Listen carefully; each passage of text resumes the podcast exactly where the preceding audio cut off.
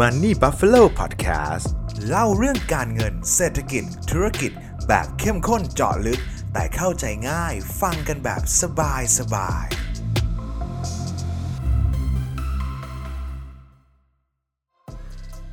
หลังจากที่เราดูคลิปเรื่องของการว่าทำไมเราต้องมีทองคำติดพอร์ตกันไปแล้วนะครับ วันนี้เรามาดูกันดีกว่าครับว่าถ้าเราอยากจะเก็บทองคำเข้าพอร์ตเราเนี่ยเราสามารถซื้อได้ด้วยวิธีไหนบ้างนะครับ วิธีแรกนะครับที่ผมแนะนำแล้วก็เป็น highly recommend สำหรับตัวผมเลยนะครับ นั่นก็คือการซื้อสิ่งที่เรียกว่าทองคำแท่งนั่นเองครับทองคำแท่งเนี่ยเวลาซื้อขายนี่ง่ายมากๆครับแค่เราเดินไปที่ร้านทองเนี่ยเราก็สามารถซื้อได้เลยนะครับแต่ว่าเวลาที่เราเดินที่ร้านทองเนี่ยเพื่อนๆจะเห็นว่ามีคนมาเอาตัวหนังสือขาวๆมาเขียนหน้าร้านทองอะไรพวกนั้นครับจะมีทั้งหมด4บรรทัดครับมันจะแบ่งออกเป็นทององคำแท่งและทองคำรูปพรรณนะครับผมแนะนำว่าให้เพื่อนๆซื้อที่ทองคำแท่งนะครับเพราะว่าเพื่อนๆจะเห็นได้ว่าสเปรดของราคาทองคำแท่งเนี่ยห่างกันประมาณ 100 บาทเท่านั้นเองนะครับหรือว่าถ้าเกิดไปห้างทองใหญ่ๆเนี่ยในบางช่วงบางตอนช่วงเวลาเนี่ยอาจจะห่างแค่ 40 บาท หรือว่าบางช่วงอาจจะ 60 บาทนะครับแต่ว่าส่วนใหญ่เราไม่เกินร้อยแน่นอนครับแต่ว่าถ้าใครซื้อทองคำรูปพรรณสำหรับการลงทุนเนี่ยส่วนตัวผมไม่เห็นด้วยเลยนะครับเหตุผลก็เพราะว่าราคาซื้อกับราคาขายเนี่ยแตกต่างกันประมาณ 3%หรือประมาณพันกว่าบาทเนี่ยดังนั้นหมายความว่าถ้าเราซื้อเราต้องรอให้ราคาทองคำนะครับวิ่งขึ้นไปเนี่ย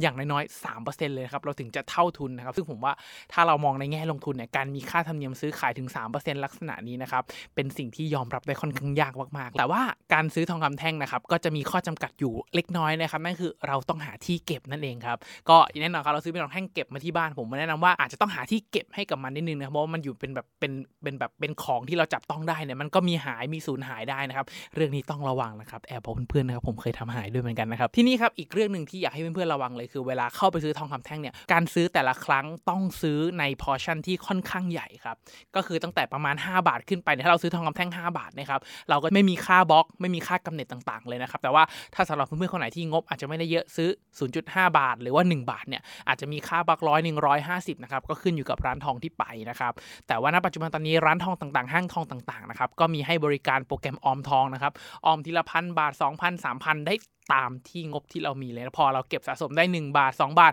ตามที่ห้างทองนั้นกำหนดนะครับ ก็สามารถไปถอนทองเก็บมาไว้ที่บ้านได้เลยครับ วิธีนี้ผมเป็นวิธีที่แนะนำที่สุดสำหรับนักลงทุนเลยครับ ที่ต้องการเก็บทองเข้าพอร์ตครับ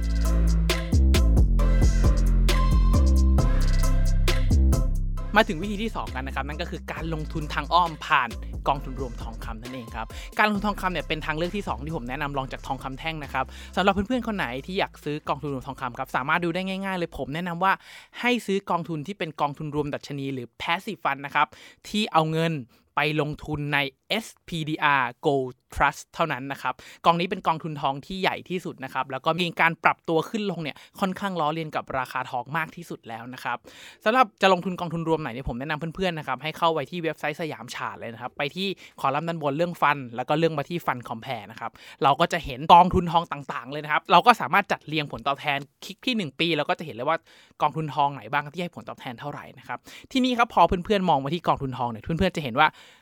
เฮ้ยผลตอบแทนเนี่ยมันมีแตกต่างกันเยอะมากนะ บางกองให้ถึงเกือบเกือบยีเลยในช่วง1ปีที่ผ่านมานะครับ แต่บางกองให้ผลตอบแทนอยู่ที่ระดับ 10%เท่านั้นเองนะครับ มาดูกันดีกว่าครับว่ามันเกิดอะไรขึ้นนะครับ อย่างแรกเลยครับต้องบอกก่อนว่าเวลาที่เราซื้อทองคำเนี่ยตลาดทองคำที่ใหญ่ที่สุดนะครับคือตลาด COMEX ที่อยู่ที่อเมริกาครับ ดังนั้นเวลาเราลงทุนนะครับเราต้องแลกจากเงินบาทไปเป็นเงินดอลลาร์แล้วเอาเงินดอลลาร์ไปซื้อทองคำนั่นเองครับดังนั้นหมายความว่าถ้ามี transaction ในการแลกเงินลักษณะนี้นะครับจะต้องมีความเสี่ยงเรื่องของอัตราแลกเปลี่ยนหรือว่า exchange rate risk เข้ามานั่นเองนะครับสำหรับกองทุนตัวนี้นะครับผมจะแสดงให้เพื่อนๆเห็นแบบนี้แล้วกันนะครับว่าถ้าเราไปดูที่ fund fact sheet ของกองบางกองนะครับเราจะเห็นได้อย่างชัดเจนเลยครับว่าบางกองนะครับไม่มีการ hedging ค่าเงินนะส่วนบางกองเนี่ยเพื่อนๆจะเห็นได้เลยว่าจะมี กองที่มีการ hedging ค่าเงินนั่นเองครับ ดังนั้นมันเลยทำให้ทั้ง 2 กองนี้มีผลตอบแทนที่แตกต่างกันนั่นเองครับอยากพาเพื่อนๆไปดูกราฟแบบนี้แล้วกันนะครับ กราฟอันนี้คือราคาทองคำย้อนหลังของทองคำหนึ่งปีนะครับ จะเห็นได้ว่าทำผลตอบแทนอยู่ที่ประมาณ 13%นะครับ เอาคร่าวๆประมาณ 13%นะครับ เอ่อทีเนี้ยในช่วง1ปีที่ผ่านมาเป็นบังเอิญเป็นช่วงเดียวกันนะครับที่ค่าเงินบาทอ่อนค่าประมาณ 8%นั่นเองครับดังนั้นหมายความว่าถ้าใครซื้อกองทุนทองที่ไม่ได้มีการเฮดจิ้งค่าเงินนะครับ นอกจากจะได้ผลตอบแทนจากทองคำที่ขึ้นประมาณ 12-13%แล้วนะครับ ยังได้ผลตอบแทนจากอัตราแลกเปลี่ยนที่เราถือเป็นเงินดอลลาร์ถึงพอแลกกลับมาเราได้เงินบาทเพิ่มขึ้นนะครับ ดังนั้นจะเห็นได้เลยว่าบางกองทุนนะครับจะ มีผลตอบแทนที่ระดับ 19-20%ก็จะมาจากผลตอบแทนของทองคำ12-13%บวกกับผลตอบแทนของค่าเงินประมาณ 7-8%นะครับส่วนกองทุนบางกองนะครับที่ผลตอบแทนอยู่ที่ประมาณ 11-12%ก็แปลว่ากองทุนนั้นนะครับมีการเฮดจิ้งค่าเงินไว้นั่นเองครับพอเจอแบบนี้เพื่อนๆก็รู้สึกเฮ้ยคุณเคนแบบนี้เราก็ซื้อกองทุนที่ไม่เฮดดีกว่าหรือเปล่านะครับคำตอบก็คือไม่เสมอไปนะครับคำว่าความเสี่ยงเรื่องของอัตราค่าเงินนะครับบังเอิญช่วงที่ผ่านมาค่าเงินบาทอ่อนตัวลงนะครับพอค่าเงินบาทอ่อนตัวก็เลยทำให้ผลตอบแทนของการลงทุนผ่านกองทุนทองคำที่ไไม่ได้เฮดมีผลตอบแทนเยอะขึ้นนั่นเองครับ แต่ว่าถ้าเกิดบางช่วงบางตอน ค่าเงินบาทเกิดแข็งค่าขึ้นมาสวนทางกันนะครับ ผลตอบแทนที่เราควรจะได้จากทองคำ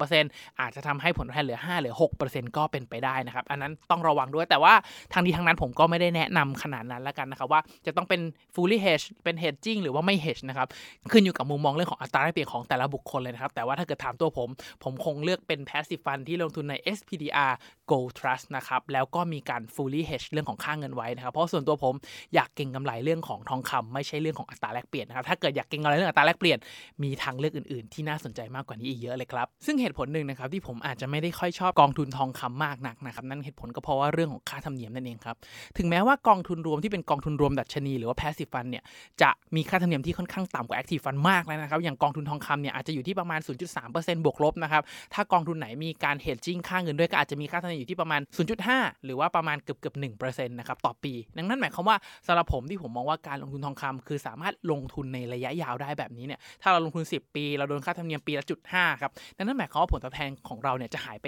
5%แบบหายไปเลยนะครับดังนั้นสำหรับผมถ้าใครต้องการถือยาว ซื้อทองคำแท่งมันก็จะปลอดภัยเรื่องของค่าธรรมเนียมมากกว่านั่นเองครับ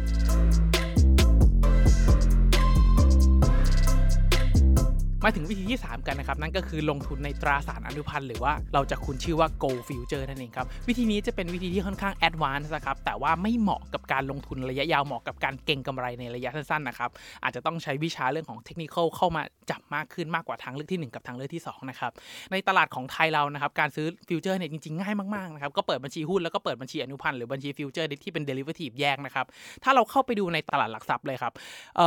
ปกติแล้วตัว future ที่ผมใช้บ่อยๆเนี่ยก็จะมีตัว Gold Online GO นะครับแล้วก็จะมีทองคำ10 บาทกับทองคำ50 บาทนะครับทีนี้หลักการในการลงทุน future นะครับคือเราเอาเงินนะครับไปวางเป็นหลักประกันบางส่วน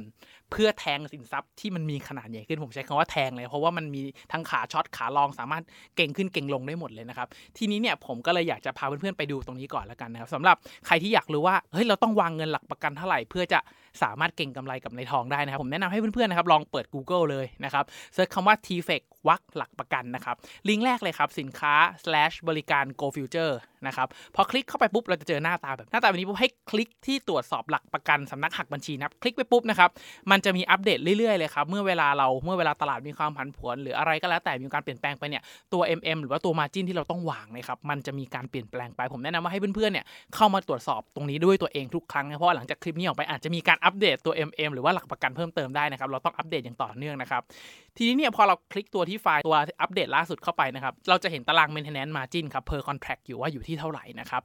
มันจะมีการเปลี่ยนแปลงไปเรื่อยๆตามระดับความเสี่ยงตามอะไรก็แล้วแต่นะแต่มันมีการเปลี่ยนแปลงเรื่อยๆดังนั้นอย่างเช่นอย่างตัว Go ออนไลน์เนี่ยสมมติว่าเราวางไปที่ 13,300นี่ครับเราสามารถแทงได้ 1 สัญญา นะครับ สามารถลงทุนเก่งกำไรได้ 1 สัญญา ทุก ๆ ครั้งที่มีการเปลี่ยนแปลง 1 จุด เราจะได้ 300 บาท ดังนั้นหมายความว่าถ้าเกิดตัว ราคาทองบนตลาดโลกโคเม็กซ์เนี่ยครับเปลี่ยนแปลงไป 1 ดอลลาร์เราจะได้ 300 บาทต่อ 1 สัญญานะครับดังนั้นหมายความว่าถ้าราคาทองวิ่งขึ้น 100 จุดเหมือนในช่วงที่ผ่านมาเนี่ยเราจะได้เงิน 30,000 บาทนั่นเองครับแต่ก็ความเรื่องของความเสี่ยงการลงทุนนะครับมันก็เป็นเหมือนดาบสองคมนะครับก็คือเงินรังประกันที่เราวางไว้ 13,000สักอีก300 บาทดังนั้นหมายความว่าเราสามารถรับขาดทุนได้ประมาณ 40 กว่าจุดเท่านั้นเอง ดังนั้นถ้าเกิดทองเคลื่อนไหวในทิศทางที่ผิดจากที่เราคาดการณ์40 จุดเนี่ยเราก็จะเรียกว่าพอร์ตแตกนั่นเองครับดังนั้นต้องระวังเรื่องของตรงนี้ด้วยนะครับสำหรับใครที่อยากดูราคาทองคำนะครับ จริงๆ ก็สามารถเข้ามาที่เว็บไซต์ Money Buffalo ได้นะครับ slash rate slash go ขีด price นะครับ ก็จะมีกราฟราคาทองคำเนี่ย อัปเดตให้กับเพื่อนๆ ทุกๆ วัน สามารถเข้าไปเล่นดูกราฟดูราคาต่างๆ ได้เลยนะครับ ย้ำอีกครั้งนะครับ gold future ผมแนะนำว่าเหมาะกับการเก็งกำไรเท่านั้นนะครับ ในระยะสั้นๆ เพราะว่ามันจะมีเรื่องของซีรีส์ เรื่องของค่า rate ต่างๆ ที่เราจะต้องเสียระหว่างทางนะครับ ไม่เหมาะกับการถือระยะยาวนะ ถ้าอยากถือยาวแนะนำข้อ 1 ที่เป็นทองคำแท่งหรือว่า 2 กองทุนทองจะเหมาะกว่านะครับ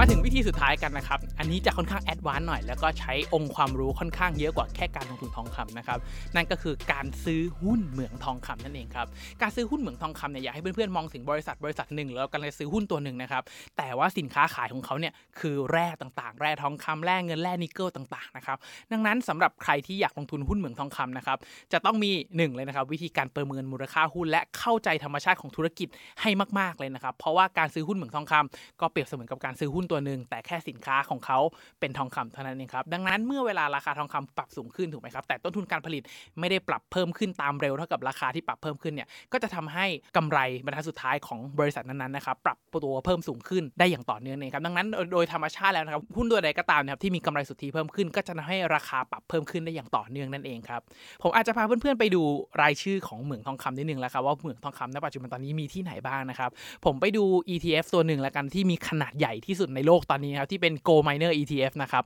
เราจะเห็นได้เลยว่ากองทุน ETF เนี่ยมีการลงทุนเหมืองทองคำหลากหลายที่มาก ๆ นะครับ ไม่ว่าจะเป็น Newmont Mining Barrick Gold นะครับ เออสองกองเนี่ยจะเป็น 2 ตัวที่ใหญ่ที่สุดในโลกแล้วนะครับ แต่ว่าอยากให้เพื่อนๆเจาะลึกในตัวบริษัทอีกสักนิดนึงนะครับ เพราะว่าแต่ละบริษัทเนี่ยแต่ละเหมืองเนี่ยก็มีความเขาเรียกว่ามีแร่ที่แตกต่างกัน ไม่ใช่ว่าเขาทำเหมืองทองนะครับขุดลงไป 100%ออกมาเป็นทองนะครับมันอาจจะมีส่วนผสมระหว่างแร่เงินแร่ทองแดงนิกเกิลต่างๆ ออกมาด้วยนะครับซึ่งก็จะทำให้ กำไรสุทธิออกมาแตกต่างกันนะครับดังนั้นต้องศึกษาปัจจัยเฉพาะตัวของธุรกิจนั้นๆด้วยนะครับว่าสัมปทานเหลือเท่าไหร่อนาคตเป็นอย่างไรนะครับเหตุผลที่ผมแนะนำหุ้นเหมืองทองคำสำหรับคนที่ค่อนข้างบูริชทองมากๆนะครับ แบบนี้เลยครับ เพื่อนๆจะเห็นได้ว่าในช่วงที่ผ่านมานะครับตั้งแต่ปี 16 ในช่วงระยะเวลาเดียวกันนี้นะครับทองคำเนี่ยครับปรับตัวเพิ่มขึ้นมาประมาณสัก 50%ประมาณ 50 เกือบเกือบ60%แล้วกันนะครับในช่วงที่ผ่านมาประมาณ 5-6 ปีที่ผ่านมาประมาณ 5-60%นะครับแต่เพื่อนๆจะเห็นเหมืองทองที่ใหญ่ที่สุดเราอย่าง New Mont Mining นะครับที่มีขนาดใหญ่นะครับราคาปรับตัวเพิ่มขึ้นมานะครับประมาณเกือบเกือบ300%เลยเพื่อนๆจะเห็นได้ว่าราคาปรับเพิ่มขึ้นมาประมาณเกือบเกือบ สามเด้งนะครับ ก็เอาเอาง่ายๆลงทุนแสนหนึ่งเนี่ยเรามีเงินกลับออกมาประมาณ4ี่แสนบาทเลยนะครับ จะเห็นได้ว่ามันเป็นเหมือนการทำ leverage แล้วก็ถ้าเราเลือกคู่ให้ถูกตัวเนี่ยเราเห็นผลตอบแทนที่มันเป็นน้ำเป็นเนื้อมากกว่านั่นเองนะครับแต่ว่าย้ำเพื่อนๆอีกครั้งนะครับการเข้าซื้อหุ้นเหมืองทองคำมีปัจจัยเฉพาะตัวมีเรื่องของสัมปทานต้องศึกษาอย่างลึกซึ้งนะครับแล้วก็การซื้อหุ้นเหมืองทองคำเนี่ยจะต้องไปเปิดพอร์ตหุ้นต่างประเทศนะครับสำหรับใครที่อยากลงทุนโดยตรงนะครับก็ต้องอาศัยความรู้เรื่องของอัตราแลกเปลี่ยน การเปิดพอร์ตหุ้นต่างประเทศพอร์ตต้องมีขนาดใหญ่นิดนึงนะครับแต่ว่าเรื่องความรู้ของการลงทุน ถ้าเรายิ่งมีมากเราก็จะยิ่งมีทางเลือกในการลงทุนที่มากขึ้นนั่นเองนะครับเป็นยังไงกันบ้างครับวิธีการลงทุนทองคำในรูปแบบต่างๆนะครับแต่ละแบบก็มีทั้งข้อดีข้อเสียที่แตกต่างกันนะครับเพื่อนๆลองไปศึกษาข้อมูลเพิ่มเติมดูนะครับว่าตัวเองเหมาะกับแบบไหนจะได้เลือกลงทุนได้อย่างถูกต้องนะครับสุดท้ายนะครับถ้าใครมองว่าคลิปนี้เป็นประโยชน์นะครับอยากจะรบกวนทุกท่านจริงๆครับให้กดไลค์กดแชร์กด subscribe นะครับในทุกๆช่องทางที่ทุกท่านรับฟังนะครับเพื่อเป็นกำลังใจให้กับตัวผม เป็นกำลังใจให้กับทีมงาน Money Buffalo นะครับเพื่อตั้งใจผลิตชิ้นงานดีๆ ต่อไปนั่นเองนะครับยังไงขอให้ทุกท่านโชคดีกับการลงทุนนะครับ